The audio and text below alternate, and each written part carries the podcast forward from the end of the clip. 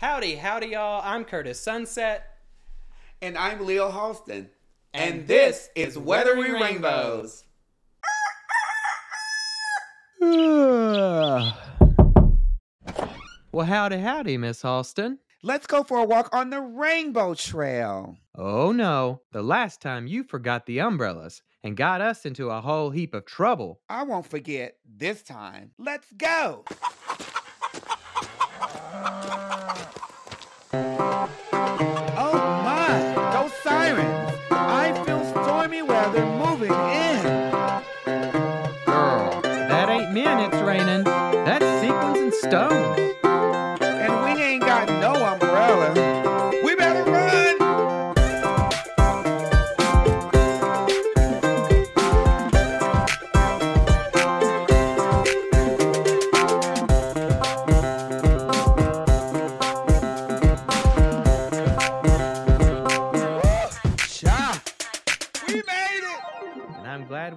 Each other to weather the rainbows. Howdy, howdy, y'all, and welcome back to Weathering Rainbows. Uh, I'm your host, Kurtis Sunset, and here's your other host. I'm Leah Halston. So, we were super tame the last episode. We had a very special guest, uh, Lieutenant Colonel Brief Ram. So, we tried to maintain some like aspect of super professional. We failed, but not too bad. Uh, Mhm. so, but this one we're gonna, you know, we can talk about whatever. So uh, let's talk more on pride and some maybe some stories.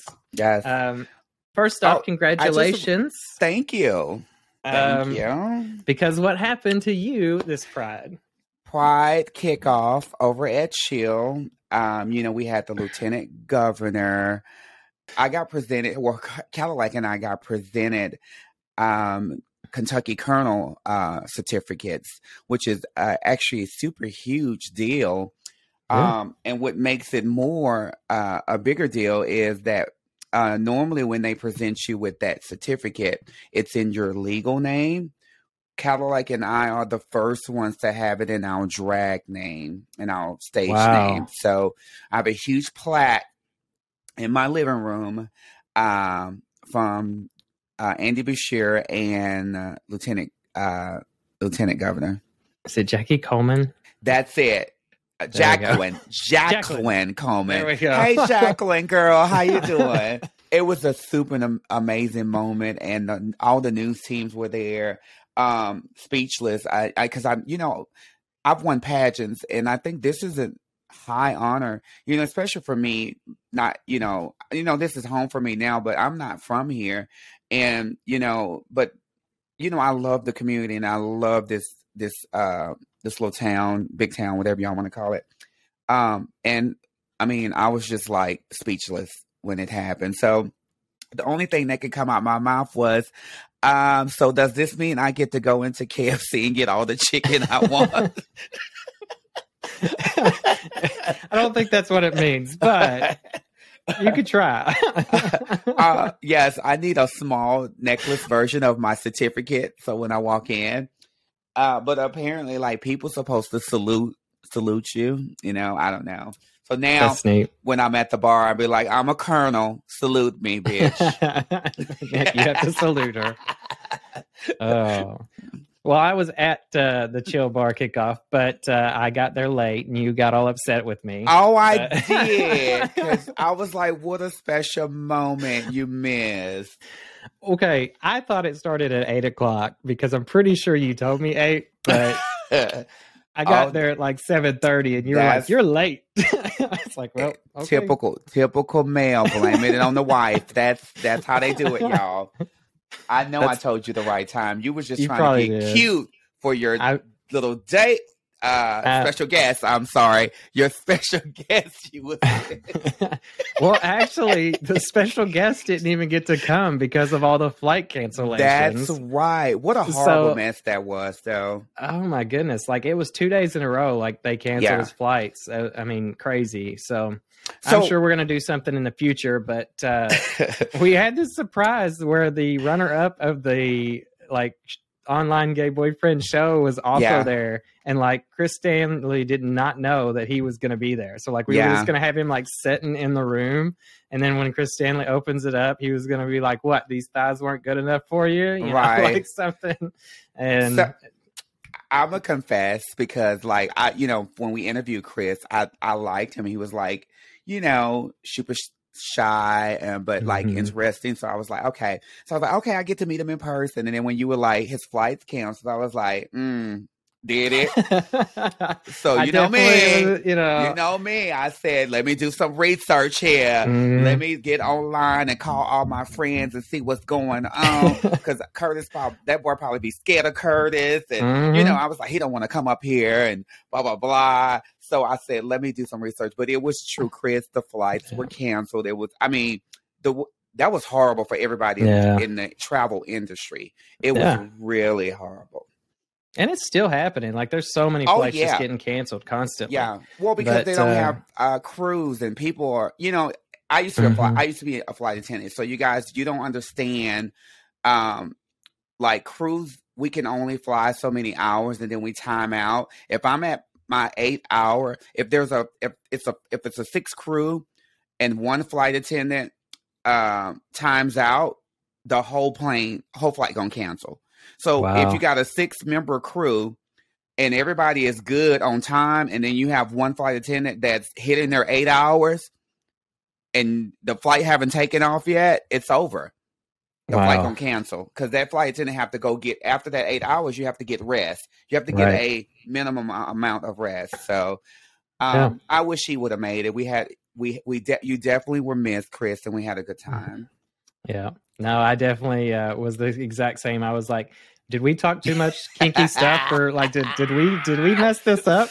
And uh but but I was like he sent me his flight number before all of it started canceling, so I was like that was a good move because otherwise I'd have been like he's making this up. I, So- I, for, I forgot we did grill him, so he probably Well. was scared of me. It probably was. So, but no, I talked to him. He was excited. I mean, it's it's a shame he didn't get to come, but we will do something in the future uh, with him. So, uh, that being said, um, we had some questions. Uh, people came to our vendor booth and would like submit random questions. Um, so I pulled some of the better ones uh, out of this, and we're going to answer three of those on this show. okay. Um, so the first question that was submitted, um, can you give us advice on how to approach a guy? I mean, so I will, I will say this because like for me, it's very difficult. So I understand where this question is coming from because like I'm honestly like don't don't tell a lot of people, but I'm like crushing on this like guy that works at Menards because I've been going there so frequently and like like but I can't approach him and be like, "Hey, are you gay?" you know? So like how do you approach a guy? We need sound effects. When are you not crushing on somebody? oh my god, we need sound effects for I that. got- like you for my know, look, like crazy. Um, well, I mean, I mean that's a tough situation because, I mean, I I definitely can understand that because I'm at the hospital and I see doctors and nurses. I'm like, ooh, yes, damn, you know, blah blah Mhm. blah. But the only thing you can do is like walk up and have a conversation. And the, the first thing you need to do, the first thing you need to do is go and start a conversation. You're you're at Myers. You say Myers, Menards. Menards. I've been working Oh, save- outside. oh, save good money at Menards. yes. It's all about Uh, that rebate. I need to trap that one. Uh, we need a rap version. Uh, so with it being a store, you have it easy, Kurtis, because you could just walk up and be like, "Hey, um, what Al is blah blah blah," or and then after that, oh, uh, you know, how long you been working here? Like, you know, it's easy for you. You, I Yeah. mean, a store is easy. Anything in a store. yeah. I've even, I'm gonna tell you, I'm bold. I'm a bold bitch. I'm gonna tell y'all. I've seen guys walking or jogging at the park, and I'll be like, "Excuse me, can you tell me how to get to Lynn Street?" How do I get there? You want to come with me? right you know that you gotta spark up the conversation you just can't because if you continue just to look and and and wish and hope yeah. it's, it's never gonna happen. So you either I know me, I hate reject I I hate rejection. Yeah. So I get in my feelings and then I get over it, you know. But you got to start somewhere. You got to put your best foot forward and be like, I'm gonna do this. I'm gonna do this. You know. Yeah. Um, I think you know, like for you me, be like, I'm working on this project. What are your What are the tools? You know, can you help me put this together? Like, find the tool. That's the best thing. Go find a project that has a lot of tools and be like, Hey, I'm building this. I need you to help me find the tools. And then when he helped me find find the tools, did, you just dish the basket once, you know. that wasn't the tool I was searching for, Mister. Uh, well, you gotta you gotta start with that to get the tool you want. No, uh, here's the other thing. Like, I would probably, if he was a a gay man, I would probably expect him not to know like all the tools and stuff. I mean, but I know there are some now. like super like yeah butch gay men, but you he didn't look know. super butch. So I don't know. We'll see. We'll see you where think, that one goes. You think you think he's family, or you know what what what is it about mm. him that you know? And there's always that like little flair. Are you just that opinion. creepy person walking through the thing and just looking at him down every aisle? Please tell me you're not that person. No, because he's always at the entrance because he's like dealing with like the uh like things that you take back and stuff. So maybe oh. I need to oh. take something back. That's Not just something. Go buy like a like, bunch of nails and and or, or bolts or stuff, and because he got to count. Little... He got to count each one of them. So yeah. Oh and goodness! Just do like a week of just returning stuff and be like, uh, this didn't work. That's how you spark up a conversation and be like, oh, I'm trying to build this doghouse. And you got a oh, cat. Oh goodness, yeah, and I got a cat. That, that would be a great conversation later um, on. So my advice to the to that question is, if you're listening, um, build, you know, it not not necessarily walk up and be like, "Hey, I like you," blah blah blah. Find something, you know. Hey, you know, um, if it's, you know, I don't know if the person work in the store or if you see the person in the restaurant, uh, or you just see the person jogging um, you got to find some way to spark up a conversation and you know either it's going the conversation gonna go or they gonna be like you know blah blah blah. Yeah you're gonna know pretty quick i think. Yeah. And but i think there's like you you brought up a good point like just randomly meeting somebody out. Yeah. Um, i get questions all the times when i'm like at like bars about how to approach guys. And yeah.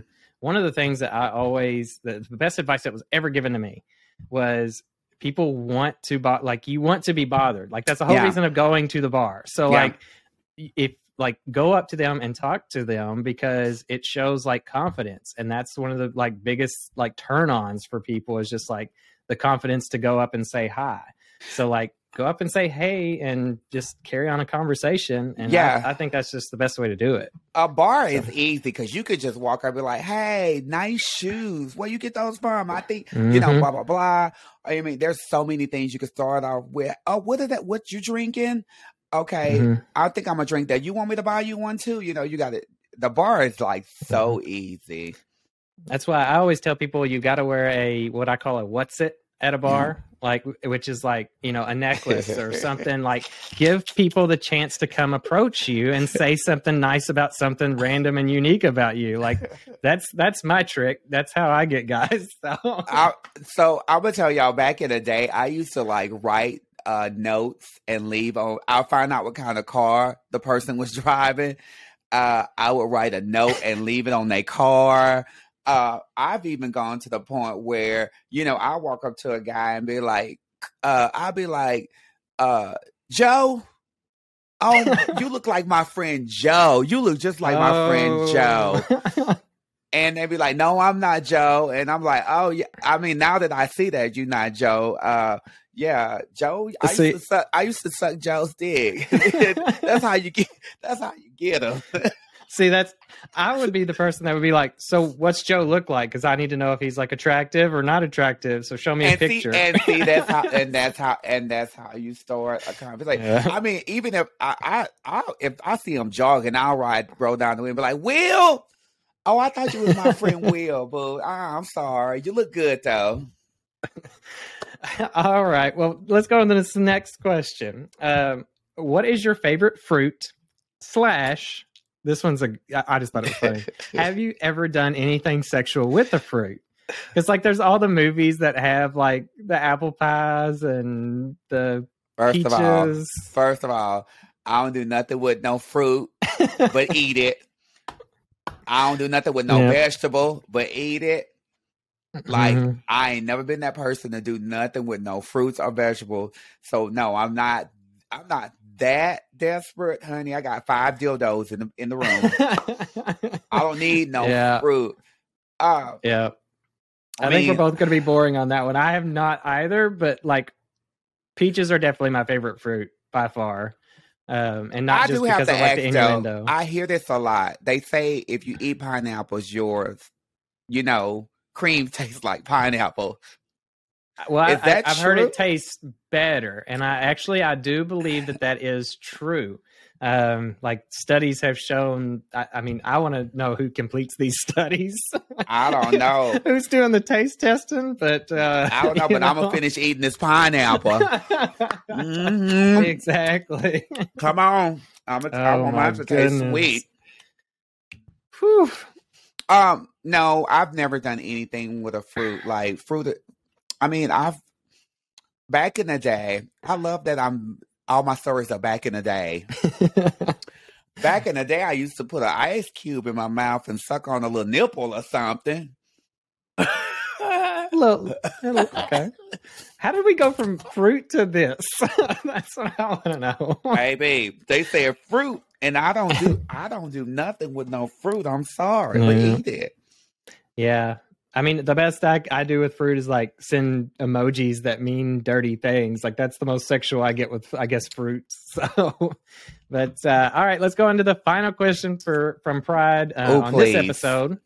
Um, Molly asked, uh, "Do you feel if you would have stayed secretive, would life be easier?" I thought that That's was a you. good question. That's on Uh, you. honestly, for me, overall, my answer is no, absolutely not. Like I think being true to yourself is is by far you have to eventually do that, or you are going to live a miserable, miserable life. And I think Yes. a lot of our interviews and people that have came out late in life have shown that uh, that you eventually just grow so miserable that you have to come out. Yeah, Uh, now that being said, like, would it would life be easier? I think in certain circumstances, uh, it's a rarity, but in certain circumstances, like it can make life easier for a small time period. yeah, So, like, if you're young, like you don't need to come out if you've got a very unaccepting family, or like if your work environment is horrible or hates LGBTQ people, but you've got to make an income for a little bit of time before you can find another job. Like yeah, those kind of times, yes. But other than that, overall, heck no. yeah. What's your I, thoughts? I agree. Yeah. Um, I mean, I I don't even know how to even reply to that because, like, I've been living my truth, you know, Mhm. since I was seven, eight, six, you know. So I've always been out. There's no secret Which- here. I was I was 20 before I came out, and so I was straight all through high school and had Mhm. girlfriends and all that kind of stuff. And I mean, it Mhm. just it doesn't work. And I think for me, like you end up hurting people. Oh, uh, that yeah. you shouldn't. And Yeah, um, so like, no, it, it's it doesn't make life easier in the long run by far. yeah. I agree. All right. Well, that is three of our questions that were submitted from Pride. We're going to do this one more time in a future episode uh, and answer some of your all's questions. Uh, we appreciate everybody that stopped by the booth, um, and hopefully, y'all got some various pins and stickers. I didn't get a and- chance to meet anybody from the booth because I was busy. You were busy. You were Yeah. up in that tent all all day. I'm gonna need So- you to have a cardboard cutout of me. Uh, you should see the. We had a really cool poster of you. Oh, really? So, yeah, I and I never, send you never gave me my T-shirt. I still have your T-shirt. Yes, So, there was a special T-shirt made for you, and you did not uh, get it, which is typical of me to not give you something.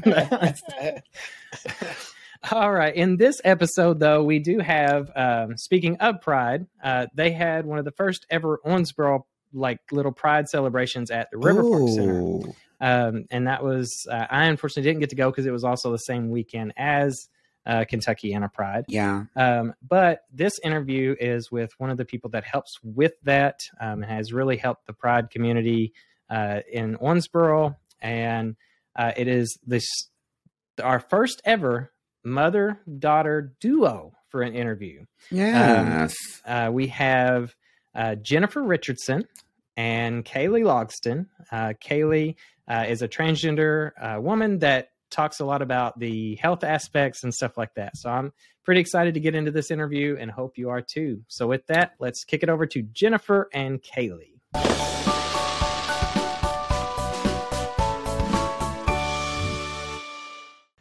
Howdy, howdy, y'all, and welcome back to the interview portion of Weathering Rainbows, where we get to interview some cool people out doing some amazing things for the LGBTQ plus community. Uh, today, we have a special treat because we're not just bringing you one person, we're bringing you two. Uh, we have Jennifer Richardson, who is the mother of Caley Logsdon. Uh, Caley is a transgender uh, female that uh, has a very great story because she's from the South and she's a Southern transgender woman, and that's that's obviously going to be an amazing story. And they're they've already showed themselves to me as very sassy, wonderful people. So I'm going to pitch it over to you all to introduce a little bit about yourselves, uh, and we'll go from there. My name is Caley Logsdon, and I use uh, the pronouns she, her, hers, and they, them, theirs. And as Kurtis said, I am originally from the South. Um, currently, uh, we are on a, a, little bit of a vacation. We're on a mother daughter vacation. So we get to spend some time together. But otherwise, um, I'm actually currently living in Rhode Island. So I am in the part of the north that my mother affectionately calls the Yankee Village. Um, so I'm up there um, working full time, but it's really awesome to be able to kind of come and see her and also to kind of share a little bit of our story. So um, I'll let her take it from here. Uh, thanks for inviting us on. It's great to share our story. Uh, I feel it's important to really share uh, with other moms and daughters who might be going through the process uh, all the struggles that we went through and to know that at the end of the journey that there is really a rainbow and that there is happiness and that there is fun and uh and a lot of funny stories a lot of oh, funny yeah. stories uh a lot of uh we went through a lot together but let's start out with one of the, one of the most unique things about transgender individuals to me is that they have to almost always come out twice. They normally first come out as gay, and then later on they are more fully accepting. They've learned sexuality and gender, and they've learned these things that was not taught to them growing up, and they start to understand more about themselves. Can you give us a little bit about your story and your coming out process? Yeah. So, uh, a little bit about my story. Um, I am one of those individuals that did the coming out twice. So nice. I did it twice. Uh, I put her through uh, coming out as gay, and then I was like, hold on, rain check. Got another thing for you. Um, so when my my coming out really um, really kind of happened when I was 18. So it was much later in life uh, for sure. So when I was a kid, uh, growing up in the South, I feel like, um, especially in, in, Kentucky, I didn't really have um, some role models. I didn't really have those um, individuals in our community um, that were in, like, just in and around my school or things like that. And so for the longest time, I had no conceptual understanding of what is gay, what is trans um, I just knew that things didn't feel right. And um, sometimes you don't have the words to be, be able to describe how you feel. And so whenever I turned 18, um, I was watching, well, up until this point, I was also watching a lot of Will and Grace at the time. That's my fault.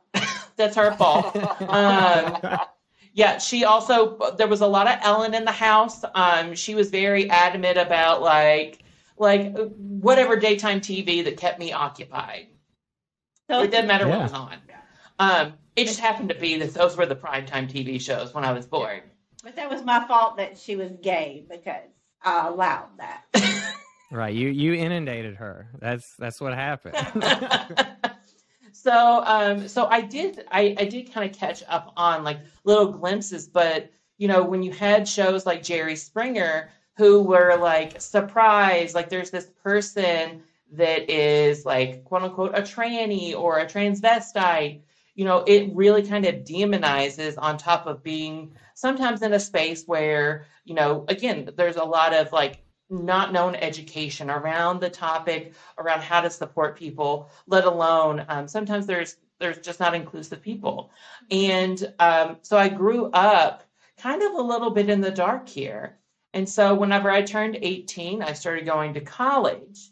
Um, and I found that college was really like the space where I got to do a lot of identity exploration. And so when I was um, when I was about 21, I came out as gay. Um, and all of a sudden, I miraculously had style. Uh, we got nice haircuts. We invested yeah. in ourselves. That's good. Yeah. It's it just it's it's a miracle. It happens overnight. I get it. it's like you just look in the mirror and you're like, "Dear God, did someone let me leave the house and like blue jean shorts with the pockets?" Like, mm-hmm. I don't know. so um so it wasn't until like actually I was a full-time working professional um, did I come out as transgender. So when I went to graduate school, I started doing some really div- like heavy deep dives into gender, and then I realized I was like, oh, it's an and thing. Like I got it, queer and trans. Like I'm all of those things. And so that's a really quick summary of of my story, but I know that we're going to get into a lot of uh, a lot of the nitty gritty funny details for sure. Well, yeah. as a mother, what I see as style or what have you is, which uh, I hate to use a dead name, but I feel like wanting to blend in. It was always gray, black, navy, nothing that ever stood out. So that's what I see as a mom. And, it, right. and after you bloomed as a gay man, uh, I see that's when like graduation was the finest suit you ever seen in your life. It was a green suit that was super fly. So uh, I had a thing for paisley. It was great, uh, and, and, and in high school would have never wore that. Period. Mm-hmm. But Caley, mm-hmm. as a woman, that was you know, I, watching her bloom as a woman was was it was hard for me to accept. I think that was harder for me to accept Caley as a transgender woman than it was uh, as a gay man, and and I really don't know why, really, other than I had to grieve that process of, of losing that son. But yeah. um, let's talk. Let's talk a little bit about that. Obviously, uh, you had to experience the coming out twice, um, and you've had to experience the full transition everything that comes along with that. Um, as a mother, can you kind of walk us through that process for you? Because you're the first mother that's actually been on our show to kind of give that experience and tell that tale. Um, so, kind of just start from the beginning whenever uh, came out as gay, and then go go into the second coming out and all those things that you experienced. So, uh, I knew uh, Caley was gay. Knew it, knew it for some time just because there was there was things thrown at the Y left and right. And you know, um, prior years from probably probably about the age of 12 on up, I knew that Caley was gay. Tried to not believe it at first because you know you don't necessarily in the South want that those barriers for your child that that all all that comes all the stigma right. the bigotry the hatred because people are awful the hate that comes along uh, you don't want that for your child and then the um, the the religious aspect you know that what you have to deconstruct from re- the religious act- aspect in uh, the southern baptist faith is, is really hard uh, and of course, that that had to happen. And you know, I had to take on that myself. and deconstruct all that myself and know that, you know, beyond everything, that the higher power is love. And as a mother, I have to be that unconditional love. And that's what I wanted to be. And I always want to be what I say I am and live up to that as a mother and provide that unconditional love as hard as it is. You know, they, I'm not saying it was easy. Gosh, it was not. I I think the the transgender part was the hardest for me. I mean, I went to therapy. I'm like, there's a lot of grief. I had anxiety. It was rough. I cried. I was looking. I'm a I'm a sociology and psychology major. I was good. You know, I was doing research, looking at statistics about how much of the gay population is actually transgender, and trying to apply all this these these statistics to my real life, and it didn't fit. You know, the probabilities right. did not fit. I'm like, okay, we just have to throw that out the window and love her through everything and just know that Caley is Caley and, and just love her. And, you know, I think my biggest advice to moms is don't be afraid to lean on your therapist, to seek out that help. And, you know, and I, I had to write, you know, I wrote that letter to say saying goodbye. And that was, that was hard. And, you know, yeah. it, you know, to say goodbye because, you know, as a male, having that one son in your life, there's like an emblem of strength there that I had to say goodbye to.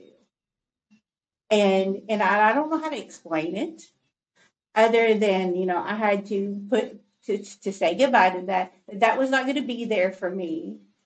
And, you know, just accept that, you know, I was going to have three daughters and that I was never going to have children biological grandchildren from Caley. I had to let that go. Not that that, that blood matters, because in my family, you should see us. It, it shouldn't matter, and it doesn't matter in our family. Uh, but had to let that go. It was just a huge grieving process. Uh, and it took me about six months.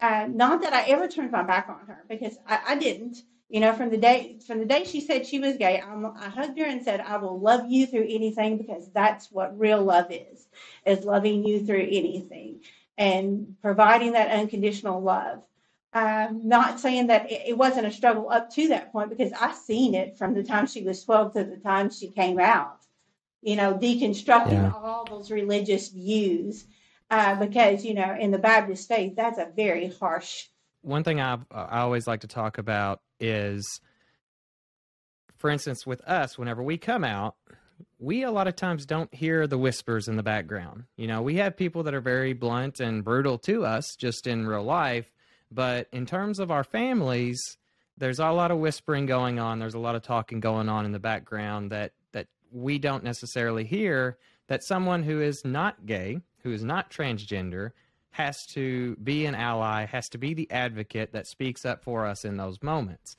Uh, Jennifer, did you have those experiences, and how did you convey that to the other family members and the other community members that were doing the whispering? Well, as far as the whispers, I guess I, I somewhat have a strong personality. No. uh, and and my true friends were there for me to lean on and and help me. My true friends were there for me to cry on their shoulder and help walk with me. And you know, my true my one of my very best friends, you know, she had reservations about the LGBT plus community because she's very uh, has a strict Catholic, you know, cradle Catholic faith. But her and her husband, because they are so closely connected to my family, have come very accepting of Caley and now have no problem calling Caley Caley, even though they've known her since she was a very baby, uh, very small child, uh, which is just phenomenal knowing uh, that, you know, her, her husband and her come from a very different background. So that just shows me that exposure and and, and education and that open mindedness matters so very much. Uh, now I've I had people that I went toe to toe with still to this day. I mean, I blocked somebody oh, yeah. the other day on Facebook. They posted a nasty transgender meme, and I put underneath it, uh, I love my transgender daughter, giving them space to think about what they had posted and then they posted something else and unfriended them. Then they sent me a little message. Why, you know, we're not friends anymore. What's up? I'm like, well, you know, you're free to think and believe however you want, but I do not have to create a space on my newsfeed for your bigotry. Mm-hmm. Amen to that. and, and and I would I would also add like as mom was going through her own process, I think something that's unique that we don't talk about as transgender people because we're so worried that people will demonize us for it is that it's okay to not be 100% certain or um, or to not know like what comes next. Mm-hmm. i think sometimes like when we transition we sometimes think oh well i don't know what i'll I, I can't imagine what i'll look like in 70 years. I have affirmed that i will look hot and i don't care but but um, but you don't know those things. There's so many unknowns that that exist. And so there's always going to be a little bit of doubt and where sometimes these whispers come in. Yeah. it's like oh well you know are you 100% sure? Do you even know all these different things? And i'm like well changing gender is not like changing a pair of pants. It's not like going to the store and picking out a pair of pants. Like and let me tell you as now a woman picking out pants and trying to figure out the right size, ridiculous. I need thir- I, I, I wish I had three the sizes at least. I, I wish I had the actual inches because that makes sense in my brain. Um, but instead, it's a guessing game. Um, but that being said, throughout that whole process too, you're entitled to have your own sense of grief. Yeah. And if you if you have a family member it's important for each to go through their grieving process individually so that you're not putting your trauma and you're not putting your own grieving process on your kid or on your on your parent of like there is something fundamental of how do you negotiate your identity?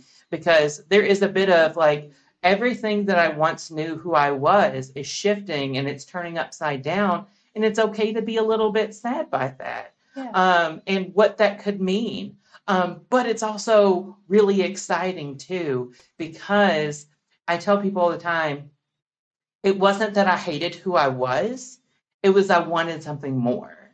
And um, I didn't know what that more was until I started dipping my toe in and trying to find it. And I, I call that that breadcrumb trail of happiness of you just do a little bit each day and you get closer to where you want to be and whatever that means for you. Yeah. I, right. I guess I can't really say that there was a lot of people, and I guess it's because that so of my personality. Uh, anybody that knows me that that knows who I am, that if I believe in something, it's head on. Yeah, uh, for, lack, for lack of better words, and uh, I'll go to toe to toe who with whoever. So I, I don't I didn't have a lot of pushback other than uh, my ex husband. You know, he he he abandoned Caley, uh, and that's okay because you know, you know the people who who are who really love you will love you through the hard spots in life. Yeah, that's one hundred percent true. So, Caley, one thing I will I, I you wrote in here about the basically the loss of male privilege and that is something that I've never heard anyone bring up on our show. Um, and that's something I want you to kind of address because that, that's such a big point in transitioning that a lot of people don't even think about. So, can you address that? Yeah. So, um, so I mean, there's there's there's a whole big bunch about it. Um, like I was like, at one point, I was like, I'm going to write a dissertation on this, and I was like, no, I love myself and my time more. Um, I do. Um, so for me, like losing male privilege is something that happens over time.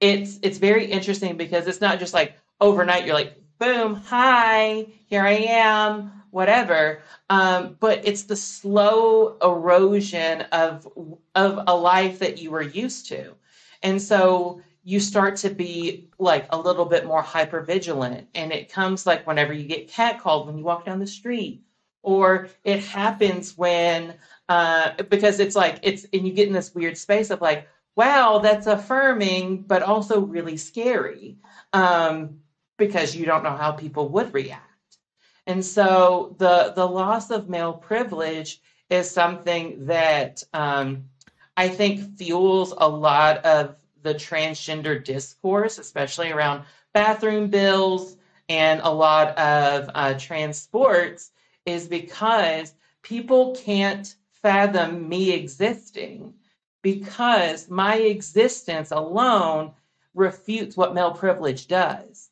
I I actually my transition said no thank you. I don't want all the benefits that come with being a man. I would rather be a woman. And that pokes holes in how people understand like oh well being a guy is great. You get like and all these things that people take for granted. It highlights what people don't want highlighted. And that's what um, that's what becomes so contentious. And i tell people all the time i'm like if people can't consume or, or, or enjoy or you know be in my company let them choke.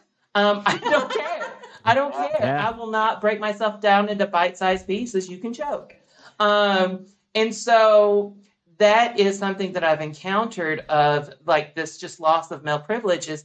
It's the slow erosion of, I've even had um, in context with like professional organizations um, where I've gone into rooms and people have not known that I'm trans and then they read me as a woman, which is entirely the goal, right?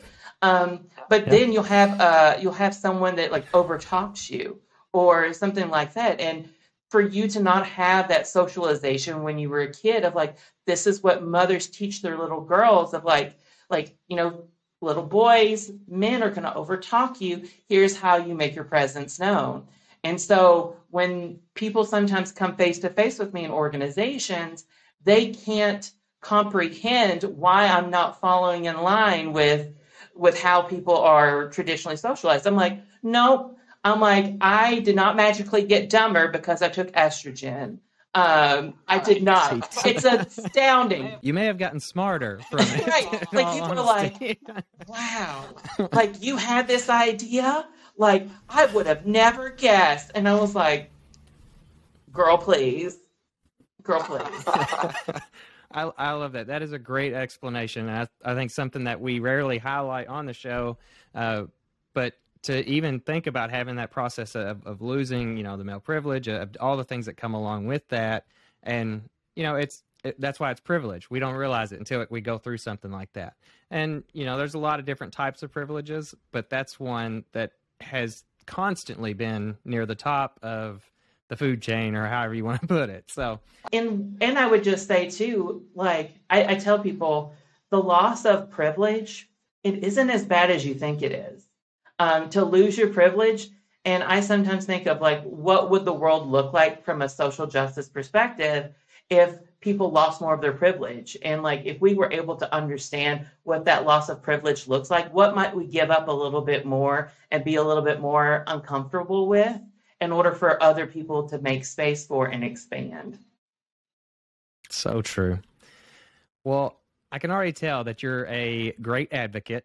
Um, but I know that you have spent a lot, a great deal of time uh, in the healthcare equal access fields. Can you talk a little bit about your journey there? Yeah. So my journey really came as a result of I started transitioning when I was in Arizona um, at the time when I was in my first professional job. And I found it really challenging because in Arizona, the healthcare is pretty similar to the landscape of what we would see in like Kentucky and other parts of the South, where there's a lot of gatekeeping, especially around hormones and getting access to appropriate mental health care is just really, really challenging. And so that's kind of where my advocacy journey began, is with myself, um, because I was out in Arizona by myself and so I was like, well, if I'm going to figure this out, I got to figure it out for myself. And so it started off with my journey. And then over time, um, as I've gotten further along in my transition, you know, that has involved like hormone replacement therapy that has involved um, surgical interventions. And so every step of the way, it's been trying to figure out how do you get your insurance covered? Um, how do you get certain procedures? If not, who do you call? Um, because I will be that bitch of a Karen on on the phone and I will be like, how about you get me on this phone with somebody that knows something? Because I need to yeah. take care of my my my health care because you are your best advocate at all times. And so I really started out with my transition. And then whenever I moved up to Rhode Island, um, I started getting involved with some wonderful organizations like TGI Network of Rhode Island. Um, at the time, I was also a, a patient at Thundermist Medical Center. And um, I was really just super interested in how do I utilize my transition and my experience to help give other people the tools to be able to access their surgeries, their hormones, what they need more efficiently and cost effective. And so um, part of that also meant like educating doctors. And so whenever I, um, when I was in in Rhode Island, I actually was doing uh, some informal presentations or some informal panels um, to not only the local community, but also at uh, Brown University, um, their medical school. I was doing some panels with uh, our upcoming future of doctors and saying, how do you make healthcare more trans inclusive? What do we need uh, from doctors? How do we? How can you help us feel seen? How can you advocate for us on the insurance level and on the policy level? And so from that, um, I've been doing some of the work uh, in the community, but also in my current role at work. You know, for example, we were in charge of trying. To, I work in HR, and we were trying to figure out like how could we get the most bang for our buck with an insurance policy. And so I was doing policy analysis on you know gender affirming care what's covered how can we push the needle forward how can we go back to these insurance companies and say hey we're really interested in bringing you on as our provider, but you're just missing the mark because we have a substantial LGBTQ population that works here. And in order for everyone to feel included and for us to uh, do our jobs appropriately in human resources, it means that we are consistently looking at everybody's needs, and that includes our community. And so as a result, you know, working with my supervisor and working with this insurance company, we were able to kind of like really kind of move the needle forward and, and push for better uh, transgender inclusions. And so a lot more is being included at my company, uh, which is really, really exciting. I know I didn't do it alone. Um, but it's certainly exciting to be able to make that impact um, because that was a policy that also um, that, that that insurance company pushed out through Harvard Pilgrim, and Harvard Pilgrim has now uh, pushed that policy out to all um, policyholders in the Northeast. Um, so it's very exciting that they moved that timeline up and were able to uh, provide those accommodations, and we were able to do that for our employees. What uh, advice would you have for rural doctors? Um, obviously, they're going to encounter uh, people who maybe aren't as familiar with the terminology yet. They're not as familiar with what maybe a child is going through. Uh, they also hear a lot of the uh, community talk and they want to steer children to go certain ways. What advice would you have for a rural doctor that say they have uh, a boy come in that's that has the true inclination that that they're female? Like how how does a doctor approach this with a young rural youth? Yeah. So I would say the the best the best way to think about this is um, if the child is coming to you, it's that means that they trust you, right? This is a really big deal and a really big thing. And so it's okay to take a moment and take stock of yourself and say, wow, this is a really heavy topic. It's a lot of decision making that um, and, and, some decisions like do make a difference and alter the course of your future um, but how what what could i provide in this moment that would give clarity to the situation and so as a rural doctor i think it's about keeping abreast of like your network right because like i always say there's always something left to love and there's always someone else out there that does not think in a bigoted way. And there are going to be therapists. And there's, I literally know a couple of therapists in little old Grayson County, Kentucky, that do take LGBTQ clients and help them through that process. But like being able to get connected to that is really, really challenging. And sometimes the first line of, or the first people that listen or hear this is a rural doctor. And so being able to know who your networks are, being able to like chat with local folks and be like, hey, I want to know like where you're at. Like, do you support? How can I refer patients to appropriate mental health care?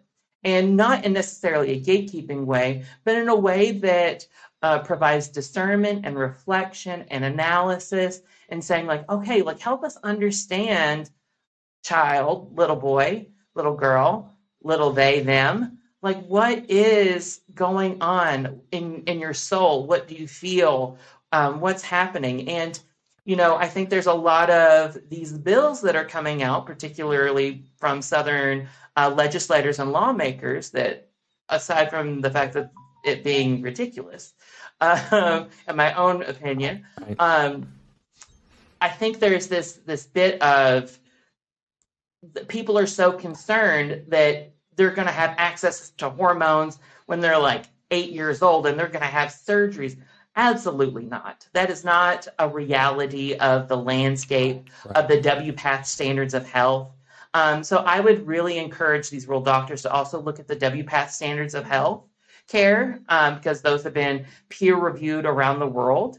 Um, and also, like, don't fall into the trap of what is the rhetoric going on um, in legislative bodies because it can lead to a lot of disinformation, um, particularly around like puberty blockers. There's a lot of misinformation on puberty blockers, and people people don't even know that that's an option of like you can postpone puberty for a little while until you can kind of become more of yourself and and and explore and and do some things that's perfectly okay and as long as you're doing the appropriate blood work and you're doing the appropriate steps and I'm not necessarily a doctor here, but as long as you're making a conscious effort to say, okay, we I, I may not know everything, but we can put a pause on things until we start to learn and discern more. Because case in point, I didn't know until I was much later and I had the words to be able to describe those things. And I think children are very intuitive and they do know how they feel. Um, but sometimes being able to say, okay, like how do how do i as a child like do i have people that that i can trust? And i think every child especially transgender child always want to know am i lovable and am i capable? Am i are people going to love me? And am i capable of going on this journey of doing magnificent things? And the answer is yes there are people and it's about getting those resources to them. And i, I think it's important to to acknowledge too is that so many transgender youth seek suicide as an option versus any other ways. Uh, you know, a lot of times they're shunned, even if they they are, they're caught dressing up or they come out to any of their family. You know, there's a huge stigma uh, attached to that. And, you know, there so many of the trans youth are suicidal you know and i think as a parent you know you really need to take take um, notice of this you know that that that is a huge huge implication you know. As as a parent you want your children here. You know i don't care you know what what form my children take as long as they're here on this earth and i can still love them.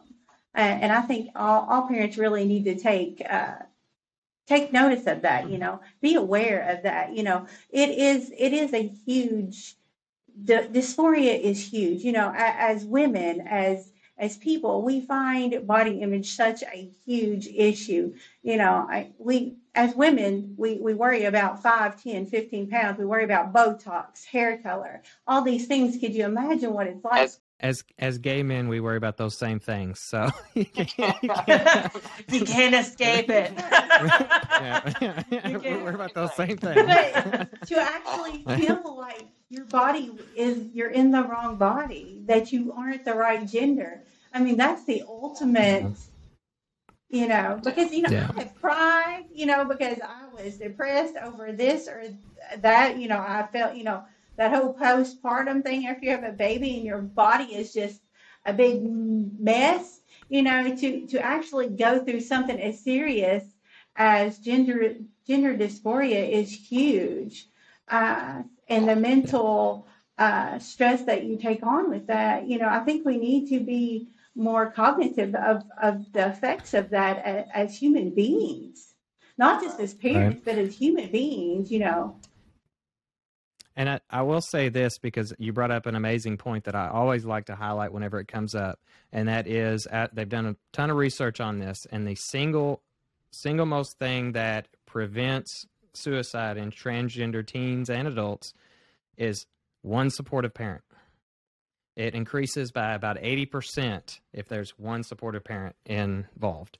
So, one thing I want to point out, uh, since we're on the doctor subject, is I always encourage doctors and therapists that are in rural areas to actually go out and tell businesses and people in the community that they support and that they're going to be affirming if they have children come in, if they even have adults come in that are LGBTQ. And the reason for that is is every doctor has to be so supportive based on what's called for in the medical profession. But there's a difference between that in a rural area and someone who's going to actually help you and agree with you and understand what you're going through. And so it's so important, especially in rural communities where we don't have a lot of LGBTQ doctors and therapists, to actually at least state we are affirming. Um, I, I do the same thing with churches. If you're a church that is affirming, we need to know that there's a difference between affirming and toleration. So um, that's one of the things I just like to bring up. I do want to talk a little bit more about uh, the mother's viewpoint of you've had someone go through transition in your life. I know you said you wrote a letter um, to kind of help yourself through that. What type of fears and things did you have to go through? I mean, this is a medical procedure of of a loved one, um, a, a big medical procedure of a loved one that you're going to go through. How did you stay supportive through that? Well, I will say that she was probably worried that I would just become more stunning and beautiful than she ever imagined. True, true. Uh, well, I mean, I I really I leaned on my medical professional and, and my therapist uh, just because you know I only had so much space and time to prepare because in my mind I'm like okay we she kept she said this is the target date and I was like okay maybe this will happen and maybe it won't you know because you know people change their mind. And you know and maybe that was a little bit of hopeful you know um, i don't know wishful thinking in my part. Because you know this is something that's permanent. Once you take things away you just can't magically put them back My mom couldn't handle if I told her I was going to get a tattoo. So if I ever told her I was going to transition, I don't know how she would handle. Period. so, Yeah, like, and I don't do well with hospitals. There's a whole lot of like trauma based stuff there too. So I'm like, I went when when we, when I knew we were going through with this, and and I was going to be there. I was that mom. I was going to New York City because she had the very best doctors in the world, and that eased my Yeah. mind because she had blue blue bond yeah, Dr. Uh, Blue Langner and Dr. Zhao at NYU. Yeah, the best doctors in the world. And I'm like, okay, I'm going to New York City. I'm a country mouse going to the big city. I, I and I have anxiety out the wazoo right now. Uh, so my doctor gave me a little medication to help me through that. I'm not gonna, you know, if you need it, lean on it. It's what I say. yeah. So um, had a little medication to help me through the day. The those uh, about three days, I needed a little something to get through the hospital, and you know, uh, it, it really did help. You know, uh, because you know, like I said, I had I have issues with hospitals. Anyways, hospitals not a good thing for me. Uh, but you know, I researched, I watched, and probably not. I don't know if it's a good bad thing. I watched videos. I wanted to know what they were doing to my child exactly. I watched videos. I wanted to know exactly what was happening. Uh, and you know what that was going to look like. Uh, was there ever a point in which Caley did start having those doubts in which you actually had to help her process any that, that? was her I, i'm early to better that night before she had those doubts and she she expressed, the, expressed them to her sister. And i'm glad i wasn't a part of that process. And I'm, I'm i'm honest. If nothing else i will tell you i'm honest. I'm glad i wasn't a part of that process. Because i don't know how i would have handled that.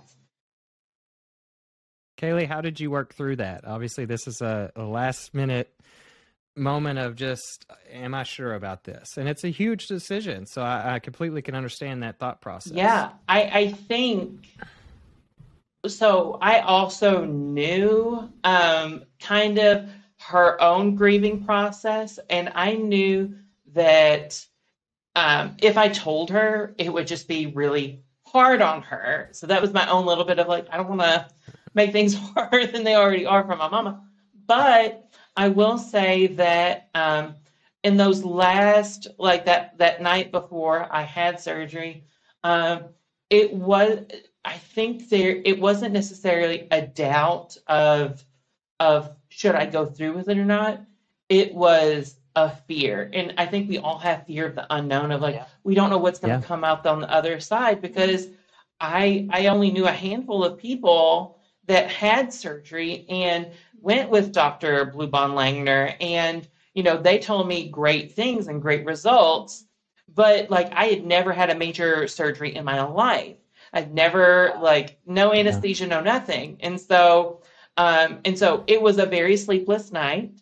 Um, but you know, I talked to my sister. My sister and I, we look very similar. Um, we also can like have a little bit of the telepathy thing, and we can kind of um, if we're not thinking it, we can we can talk it out. And so she was really really helpful throughout that whole process of at least getting me to sleep because at 5 a.m. Um, we made a mad dash across the street to the operating room. I was like, "Oh no, I'm not going to get what I want. I gotta go." Um, I'm like beauty sleep. I'm like I I yeah. Beauty, I need a different kind of beauty sleep. I need to I need to go get anesthesia. I need for this to happen. And um, I don't think anything could have prepared me for. I, I was so used to gender dysphoria. I don't think anything could have prepared me for gender euphoria. And I really got to kind of experience that mm-hmm. at the end. And I tell people all the time, gender dysphoria is like having that that annoying rock in your shoe where and you can't take your shoe off and you can't get rid of it but you know it's always there it's always nagging you're like god this is so annoying i wish this would go away and it consumes your brain space. And so after I had surgery, the amount of clarity and the amount of brain space that I got back to do things that were more important for me, um, to focus on different goals, was just life changing, honestly. And she's so much happier. Yeah, that's, I mean, so much. The focus for her life has just totally shifted and and you know it, it's just remarkable to see the change the mental change the physical change. It, it's just been, you know, I'm I'm very proud of the woman that she has become, and just very proud that it's made Christmas shopping so much easier when you can buy three Coach handbags. And and I think that's a a, common experience from what we have heard on this show and, and the different people we've interviewed is that uh, it is a is that euphoric uh, process there at the end um, I believe the statistic uh, now is that it's less than 5% have any sort of regrets um, after going through the transition process. I mean, that, that to me speaks volumes that less than 5%, because you can't get 5% of people to agree on anything in this country. So less than 5%, you know, so that's incredible. Uh, so we do a segment on this show called the do's and don'ts. Um, it is an opportunity to give some advice to rural youth out there uh, or people that are also in your situation. Um, I don't know what you all pick to do, uh, but that's where we leave it up to you to do some do's and don'ts on any topic of your choice. Yeah. So we were talking, and sometimes the most awkward parts of transition is fashion. And so we're mm-hmm. some fashionistas So we thought we would give some do's and don'ts of transgender fashion, like when you're trying to figure out how to how to begin your transition, at least from a trans woman perspective. And like the mother who says you should get rid of the wig. Yeah, I, I made the the the the not so great uh, decision to get a pretty much a shake and go wig, um, and I wore it in Arizona a lot, and she wasn't cute. She wasn't cute, but I was feeling my Lady Godiva fantasy. I was like, yes, just blonde curls and and all Mm. the the cascading and There was no so there was no cascading. There there was there was nothing pretty about her. You know, I it, it- not from that standpoint, but even as a gay man, we go through a lot of, of fashion changes. And my hairdresser one time goes, "Your natural color is always going to be the right color." so, like you know, we go through all these different things that we you know want to try out. But so, what are the do's that you have for uh, fashion uh, starting out? Yeah. So I would say some do's are Black is always classy. black is always classy. Mhm. That's definitely a do. for everybody. That that that transcends the every culture. Yeah.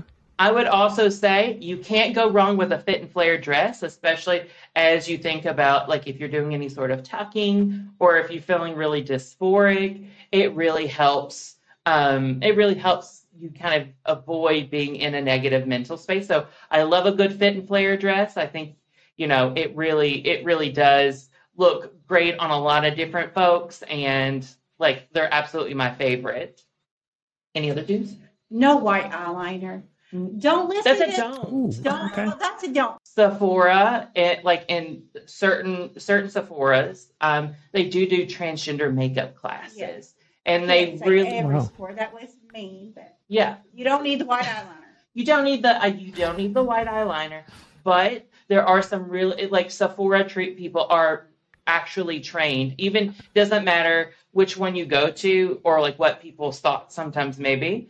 Um, all Sephora, all Sephora's do um, do uphold the transgender community and are happy to teach you how to do your makeup. And I had a lovely uh, woman named Melora who did my makeup. Now, I will say, if Melora is watching, I have since, since ditched the white eyeliner, Thank but but I've kept a lot of different styles and a lot of different tips, and that really served me well. So don't be afraid to go uh, go to Sephora or go to one of these outlets. And and here's the thing too, like I had like a beard, I had things, and I was just open and honest with them, which can be really scary and vulnerable.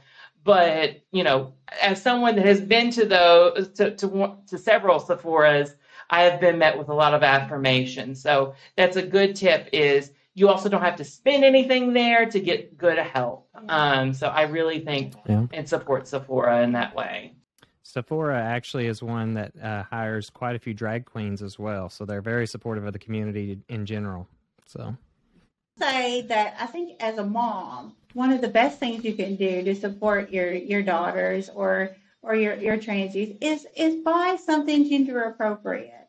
Like you know, I you know the the love that I put into Caley's first female gifts, those those lady gifts, those the the handbags and the makeup, and uh, to see the the reaction on her face when she got her makeup, when she got her handbag was just amazing. And I think, I think just seeing that as a mom, you know, seeing the Yeah. The happiness on there. Not that gifts mean a lot, but when when you find something gender affirming for your child that that has been typically, you know, harder, oh, yeah. you know, it just makes a difference. Yeah.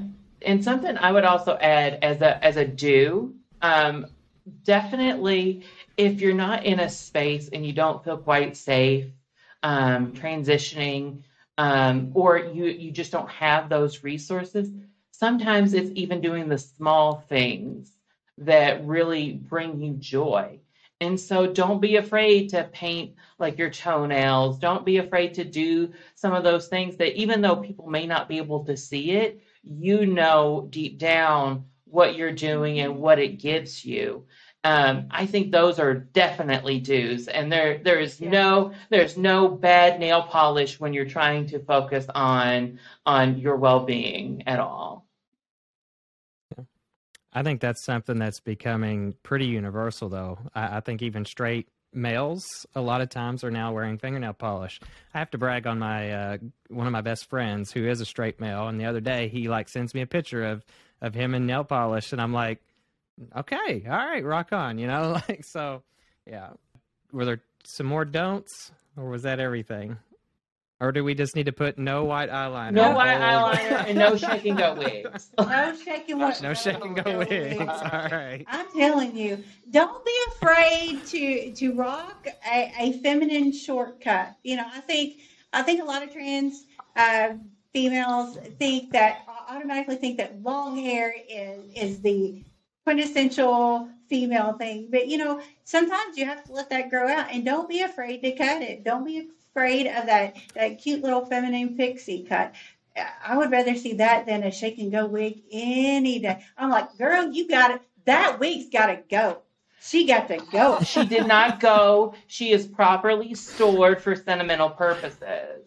Like I, I support that. it's it's a ch- we had a is changing of the guard with this with actual Oh, it hair. rough. I'm like, honey, I was that mom. I will always be blatantly, bluntly honest. She got to go.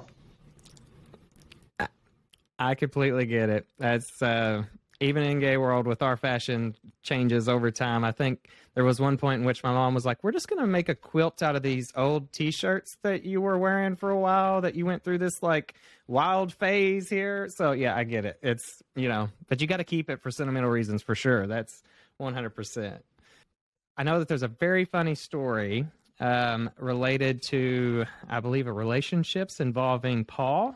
Well, we found Is we thought of a better one. Okay, well, if if you could tell both of them, I want to hear both of them. Oh, my. we, do we have the gay stories galore in our family? Oh, that that's the segments we call heap of trouble. Yep. Um, so we're gonna let you all tell us a little bit about the moments that you all got into some heaps of trouble uh, being a part of the LGBTQ community. I think I'll it pitch should be. I think it should be God gobs of trouble because God- it's, it's God. beyond. over. It's beyond heat. Mhm. So now I can't say ca- this. This story actually was pinned on Caley. Caley was not the guilty party, and me knowing because I knew from a young age that Caley was gay. Knew I'm like, there's no way this is possible. But I'll let Caley tell you the story. But just keep in mind, I knew at the time that this was being pinned on poor little Caley, that Caley was as gay as gay could be. Yeah. So it actually it's it starts with uh, my father, and my father had is a is an automotive man. He he loves his auto worlds. He loves Craigslist, looking at like all the different cars, things like that. Well, back in the day, we had a family laptop. They got passed around. You know, mom was doing some of her schoolwork on it dad would be doing some of the the actual looking on Craigslist for different cars. Now, I have never touched the family laptop because I could not be bothered to do anything on the family laptop because if I was going to be sneaky, I'm better and I'm sneakier than that. Right. right. So, um, so what happens is, um, my mother um, calls me into the living room one day, and she apparently went through the browsing history we hit the back button one too many one times. too many times. oh Um, goodness. and there was a lot of um, platonic ads uh, or lots of sexual women um, that were like posting looking for a really great time. And also, there was a posting that had my photo on it. it was a photo of me saying what I was looking for. Now, mother calls me into the living room to discuss this. And I am literally like, woman, I don't think you like let's let's think critically about this. And I hadn't come out at the time, but I was like, we can put context clues together. Who is on Craigslist? Because it's not the gay, it's not the gay progeny at all. I'm like, oh no, I'm not on I'm not on Craigslist. I'm not like I'm doing other things. I am like doing math homework and and trying to like finish all the seasons of Will and Grace. I don't know, but I certainly wasn't on Craigslist, and so um, and so my mother there was like, hmm, ain't that something? So we have a conversation with our father on why is there an ad of me and there's a lot of soliciting women that are interested in me. Keep in mind I was also in high school, so Uh, mm, Yeah. um, but they were that like, what's going on here?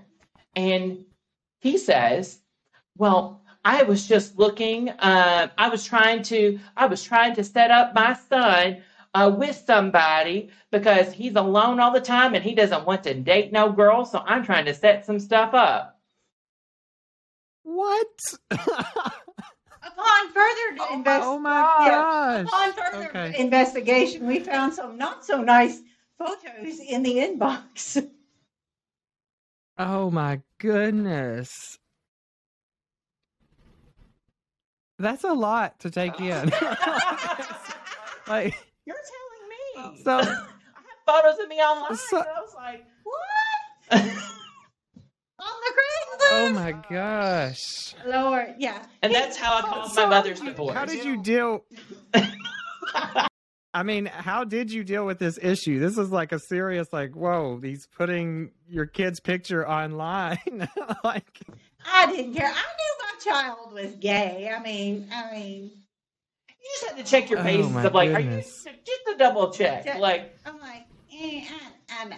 so what was what was the conversation with him then? Like did you have to be like, look, Dude, it's not I'm gonna like, uh, you know, and this is on a Sunday morning before the Baptist service. Oh my goodness. Ooh. Yeah, yeah. I'm like, All right, well that's a definite heap of trouble. I've never heard of anybody's like dad putting them on Craigslist to try to find them a woman. So this is that that one takes the cake on uh, parental action, I guess. So the the the, the Paul story though. now, that, well, we have a couple Paul stories because I'll Paul, condense it. what, which which one do you want to tell? The one where he didn't know who you were, or the one where he was giving you dating advice? The dating advice was better. So th- this is a throwback to, to gay days, not trans days. So, um, which sometimes run concurrently. But the back back then, I so my step grandpa, um, we are having a family get together, and so um, we affectionately call him Paul.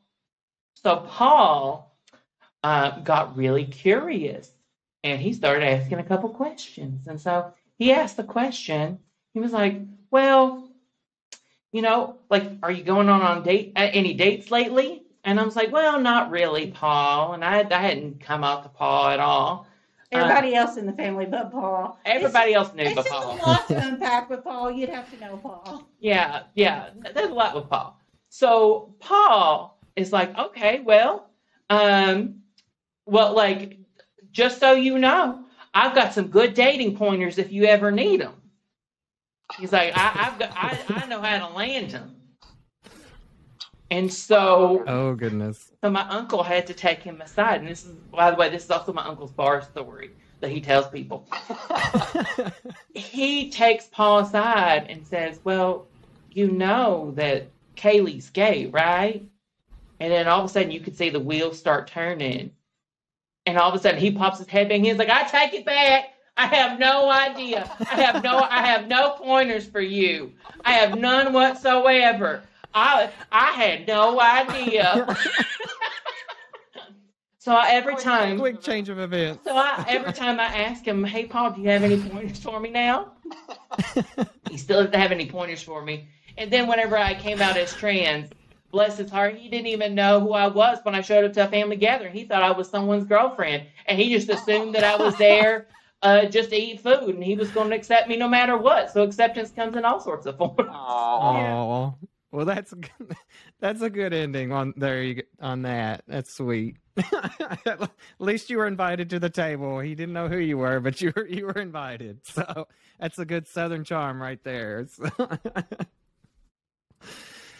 oh goodness. Well, it's it's been a pleasure. I want uh, to offer you all a chance to give any other just last minute overall arching advice to rural youth, as well as talk about anything that you wanted to talk about that we haven't yet addressed on the show, uh, and then we're going to go into our final pot of gold questions uh, to wrap things up. Yeah. Yeah. Uh, I guess my, my my thing would be there's always going to be somebody out there that'll listen and be there for you.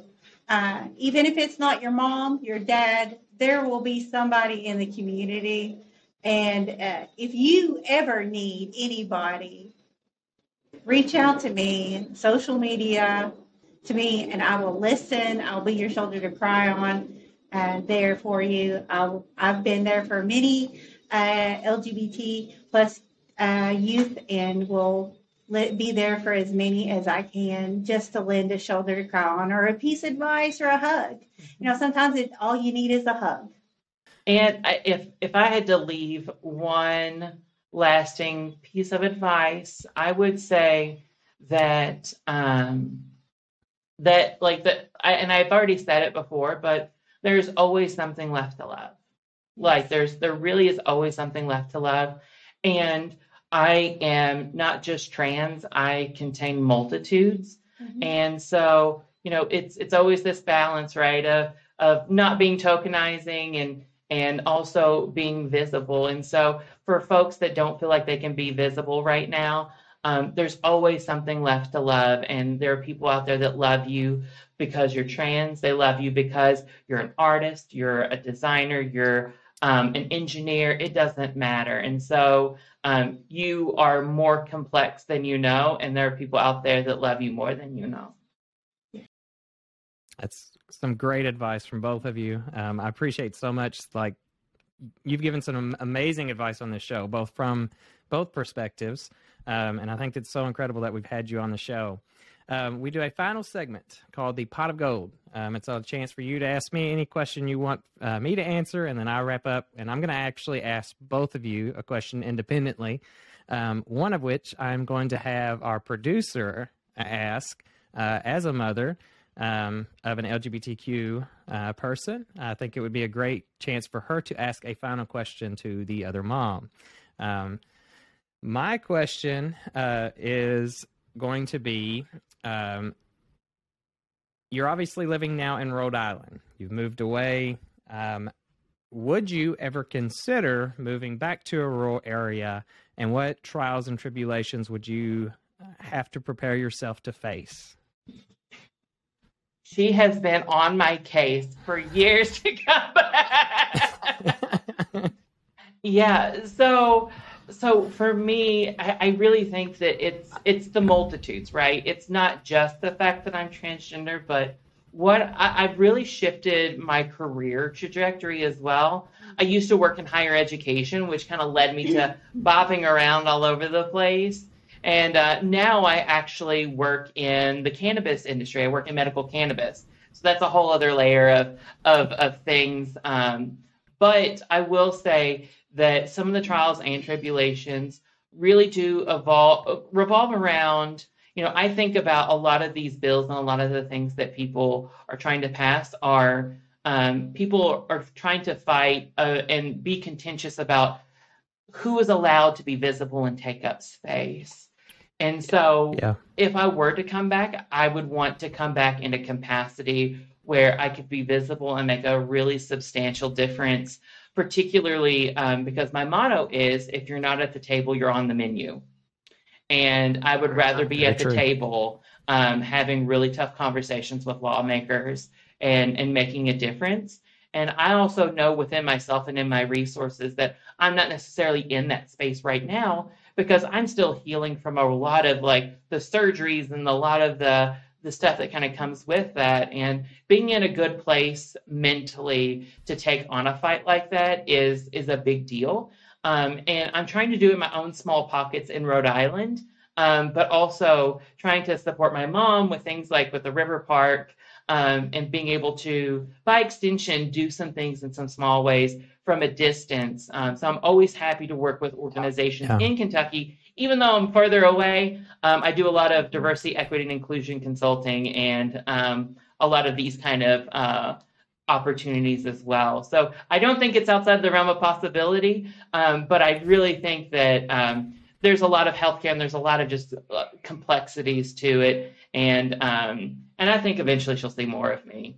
Um, how could she not? Like, incredible what you're doing. LGBTQ advocacy, especially uh, right now, especially in the transgender uh, discussions that are being made across the whole nation.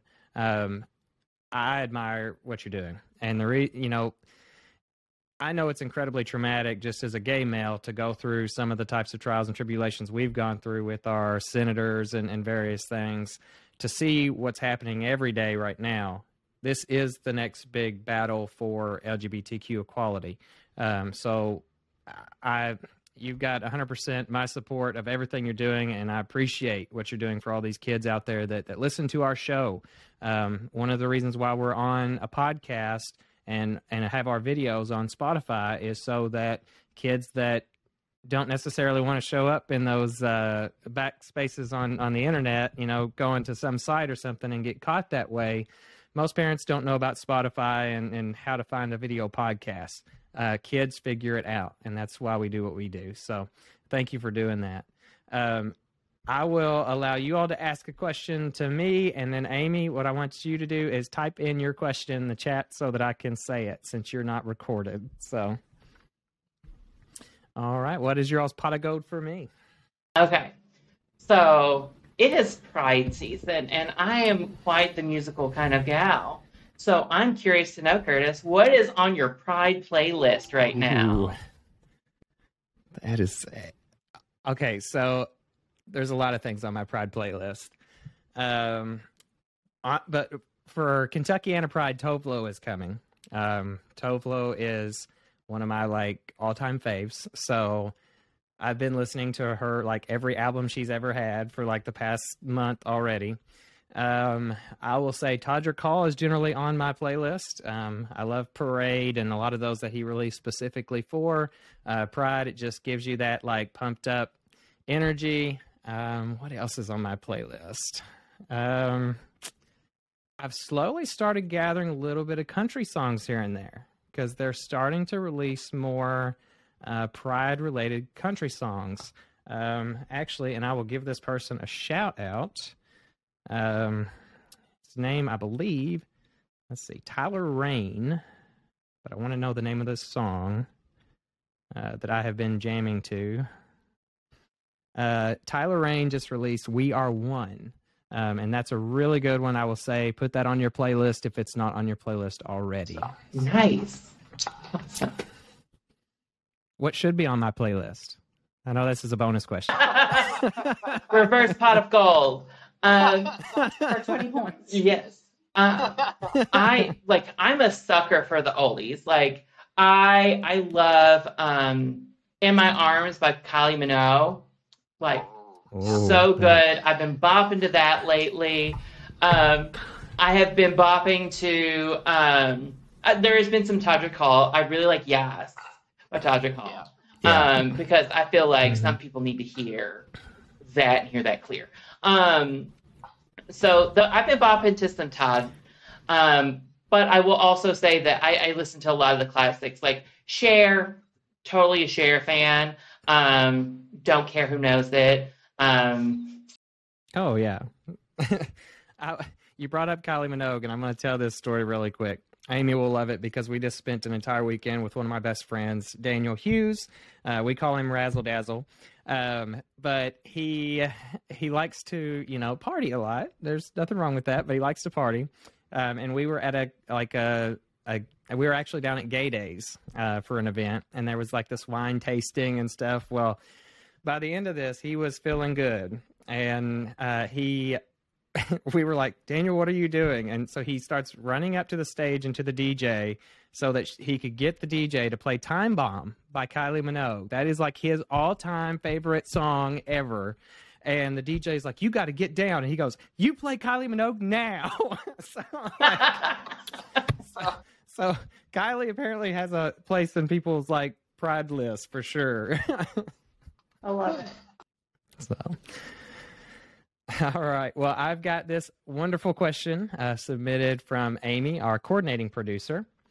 Um, as an extra ally mom, according to my 18 year old daughter, how do I get her to accept me? Her friends do, but she doesn't want to be seen with me at Kentuckiana Pride and or Play in Louisville.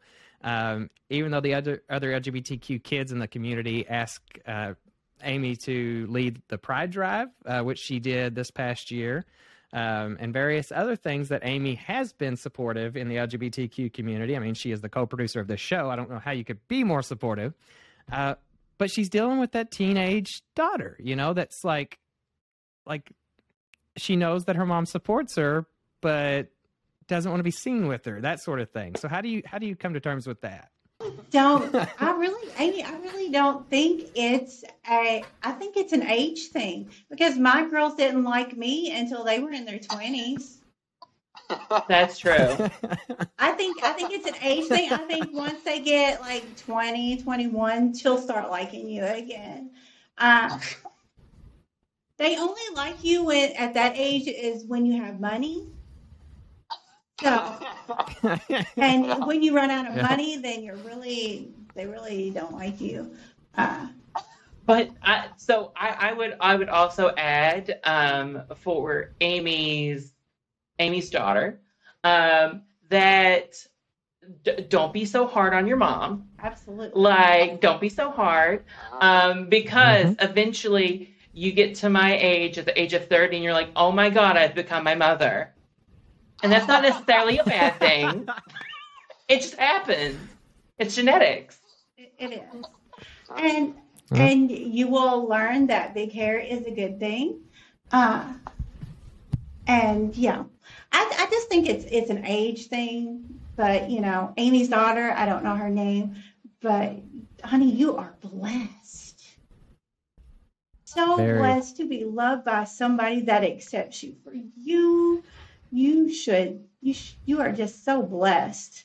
You should love your mama, just love her Very. up. She just you're just so blessed because not a lot of mamas are just like no no no not my child not my child to to have somebody that loves you unconditionally that is the biggest that's the biggest thing you could ever want or ask for on this earth and it tra- transcend transcends anything in life